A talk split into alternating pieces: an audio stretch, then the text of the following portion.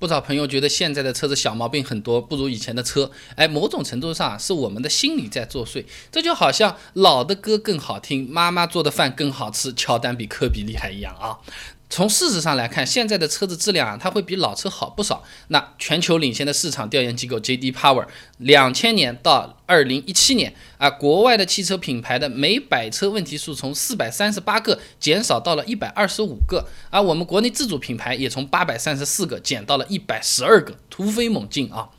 那么早期呢，我们国家技术比较落后，造车呢都是 CKD 模式的。你比方说我们第一辆捷达一汽1991年生产，采用 CKD 模式组装的啊。除此以外呢，奔驰 W123、奥迪100都是80年代长春生产的 CKD 车型。CKD 呢什么意思啊？它就是把国外车型的零部件直接买过来，然后呢在国内汽车厂呢把它拼起来。这样的生产车子呢，除了装配工人的手艺有差异之外，零部件的质量基本上和国外是没什么差别的。那就好比吃饭的时候，从楼下餐厅叫几个菜上来，和你自己炒两盘，味道肯定是餐厅厨师做得好，毕竟人家是专业的嘛，对吧？那现在汽车大量的国产化呢，虽然三大件差距不大，但是部分零部件进口的和国产的还是有一定的差异。福特翼虎，2013年长安福特生产的翼虎呢，出现了羊角断裂。这款车型呢是全世界范围内出售的，但只有中国出现了这么一个问题，就是因为国内的生产标准和国外的生产标准存在了一些差异，采用的金属材料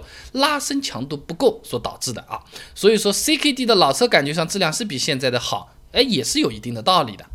那么我们知道，过去的家用车配置极低的老款捷达、花冠，除了发动机、变速箱就收音机和空调了，没有其他东西的，那怎么会坏嘛？你连这个车窗升降都是要用手摇的，对不对？那现在的这些汽车部件逐渐发展成了电子化，手刹嘛变成电子手刹了啊。驾驶工作台呢，由原来的收音机、手动空调变成多媒体系统、自动空调，还能和手机连在一块儿啊。这种电子设备的增加，相应的就增加了很多的传感器和处理器。那这些元件的增加呢，让这个设备啊运行精度是更高了啊。一辆普通家用轿车上呢，大概装了近百个传感器，豪华轿车上的传感器有可能200多个。那举个例子啊，你开过老车的朋友可能比较有经验的，以前的这个车子经常半路开着，哗就开锅了，然后拿个水瓶往水箱里面加水。现在很少出现这种情况了，原因就是现在的水温传感器能够更准确的监控水箱温度了，出现异常的时候就提示了，我们提前做好预防准备了，要么就是边上靠一靠了。老的车子只有在病入膏肓、影响驾驶、原地停摆的时候你才会发现啊。那就好像以前医疗技术不太好，大家生病都生得很重了才会去看，昏倒了才去医院，对不对？你就耽误了这个救治的时间。现在大家去体检一下，这里小补补，那边吃2个小药片，很多毛病都扼杀在摇篮里面了，所以让感觉我们好像去医院的次数变多了啊。那么我们感觉现在的车子质量大不如前，还有一个原因呢，就是以前的车企的确更注重产品力，现在呢更注重成本控制啊。这就好比新店刚开张，怎么优惠怎么来啊，还怎么吃怎么来啊，只要打出名气啊，你随便吃，等到有名气了之后，今天馄饨好像少一个嘛，有可能就会发生这种事情了啊。那么为了控制成本增加销量，汽车厂家设置的计划性报废，也就是指这个厂家在设计产品的时候人为的设定的这个使用寿命，这样产品在超过 EOL 期之后呢，维修保养就会变得很麻烦，问题也会变得很多。简单的说呢，就是现在的汽车厂家生产的时候，明明是可以选择更好的材料的，把这个车子质量做得更好，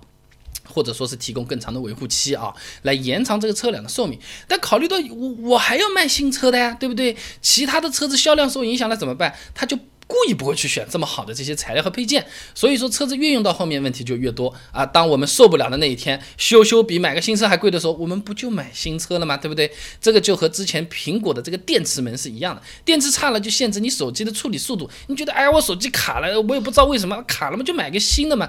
厂家就是靠卖新东西才能赚钱呢啊。那么中国汽车工业协会有个统计，1978年中国汽车千人保有量 0.5 辆。截止到2017年，我们国内千人汽车保有量达到了224辆，那之前车子少，总体故障次数也没有现在高，再加上过去网络信息也没有现在这么发达，出了问题你在马路上喊，隔壁邻居都不一定知道，别说出个城市换个省了，对不对？那反观现在车子有一点点问题，各大论坛网站各种什么地方啊，都会出这种什么故障率消息啊什么曝光你那里出问题啊，维权行动大家组个群啊，好了，那大家就觉得车子问题很多了啊。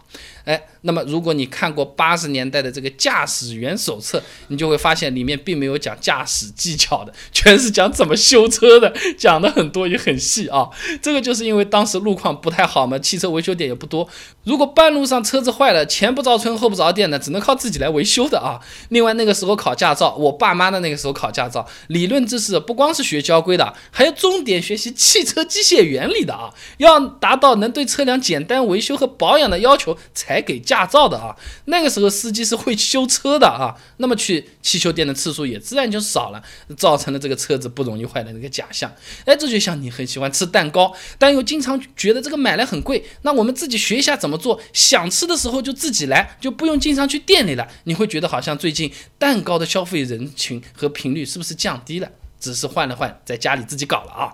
那么今天聊了一下呢，主要是讲这个现象出现的原因，大家茶余饭后的时候说不定啊当谈资也还可以啊。那接下来给你讲几个更有趣的啊。天窗它是玻璃的对吧，那没天窗它上面是铁皮的，哪个更安全，哪个更硬啊？车子关门的时候梆梆梆嘣嘣嘣汤汤汤声音都是不一样的，哪种声音